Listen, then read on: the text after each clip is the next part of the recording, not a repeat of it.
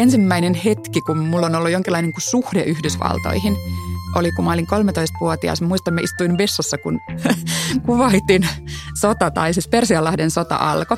Mä suhtauduin siihen sotaan tosi kriittisesti ja sitten musta tuli sellainen todella Yhdysvallat-kriittinen teini. Sitten lukion jälkeen mä lähdin ensimmäistä kertaa Yhdysvaltoihin ja mä muistan, kun mä heräsin aamulla New Yorkissa Columbia Universityn kampuksella, jossa mä olin yötä. Ja sitten kuten niin monet, jotka ensimmäistä kertaa menee New Yorkiin, niin mä rakastuin siihen täysin. Sehän tuntuu siltä, että eläisi keskellä sitä elokuvaa, keskellä Woody Allenin elokuvaa, jonka on nähnyt.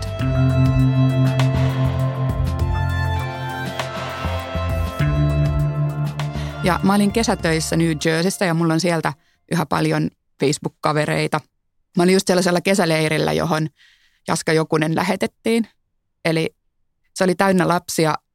Osa niistä oli tällaisia niin kuin hyvän tekeväisyyden kautta sinne tulleita. Se oli YMCAin järjestämä kesäleiri, Camp Bernie. Ja osa oli niin kuin kotosi jostain äh, Bronxista tai, tai Queensista ja niin kuin New Yorkin esikaupunkialueelta ja niillä oli tosi vaikeita, niin kuin tosi vaikeista olosuhteista ja sitten taas osa oli hyvin keskiluokkaisista New Jerseyläisistä perheistä.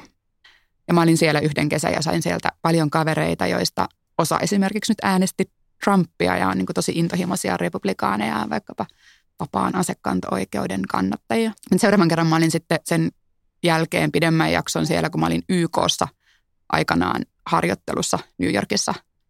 Ja silloin sain sitten asua siellä kaupungissa vähän pidemmän ajan, mistä mä silloin olin heti sen ensimmäisen kerran jälkeen jo haaveillut. Ja sitten joitain vuosia sitten mä vietin taas pidemmän ajan Yhdysvalloissa. Mä olin vuoden äh, Berkeleyssä, eli San Franciscon kupeessa olevassa pienessä äh, huippuyliopistokaupungissa, joka on sellainen amerikkalainen liberaalikupla.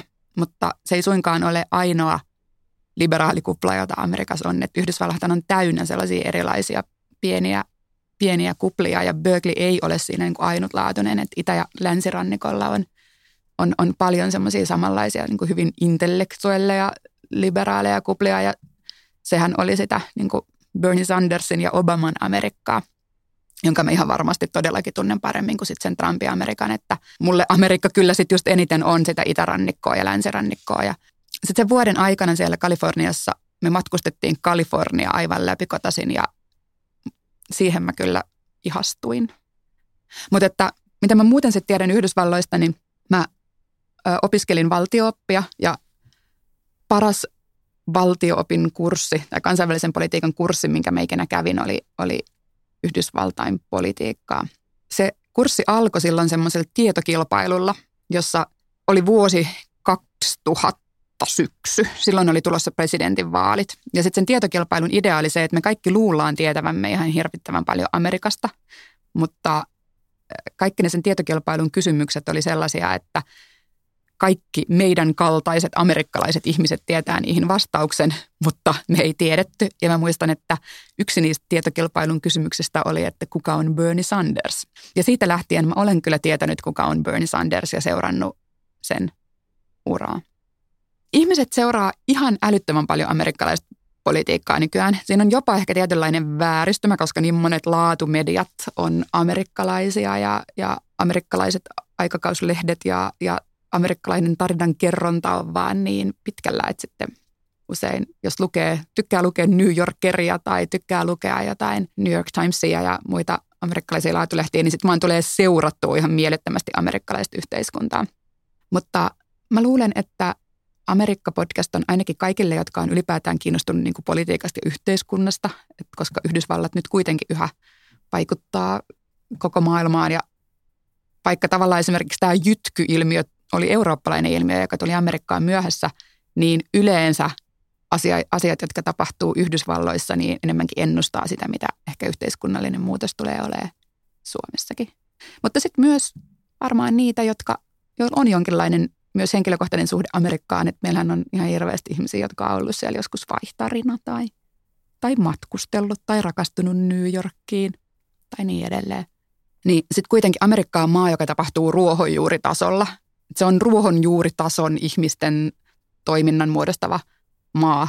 Ja kun mä esimerkiksi neljä vuotta sitten syksyllä seurasin siellä Obaman presidentinvaalikampanjaa, kun mä asuttiin Kaliforniassa, niin sehän ei oikeastaan esimerkiksi näkynyt siellä lainkaan. Et musta tuntuu, että mun suomalaiset kaverit seuras niitä vaaleja silloin paljon tarkemmin, koska, koska Kaliforniassa totta kai se kiinnosti, mutta oli niin itsestään selvää, että, että Kalifornia oli Obaman, että ne vaalit ei näkynyt.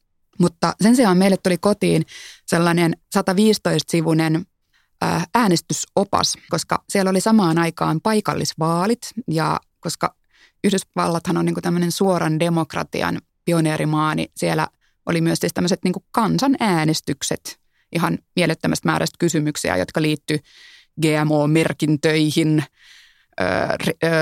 ruokapakkauksissa ja, ja kannabiksen laillistamiseen ja niin edelleen. Ja siellä myös silloin äänestettiin muun muassa koululautakunnasta ja just esimerkiksi nämä koululautakunnan vaalit näkyy huomattavasti enemmän ja koululautakunnasta taisteltiin meidän niin kuin lähiyhteisössä paljon äänekkäämmin kuin, kuin äh, presidentistä.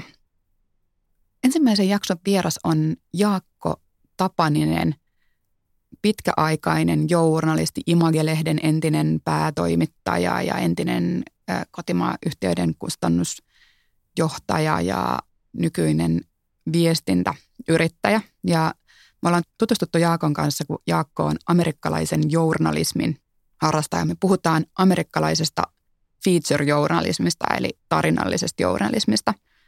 Ja oikeastaan sitä kautta me puhutaan myös Yhdysvalloista yleisemminkin, koska Jaakolla on tosi kiinnostavia ajatuksia siitä, että mitkä on niin amerikkalaiset perustarinat.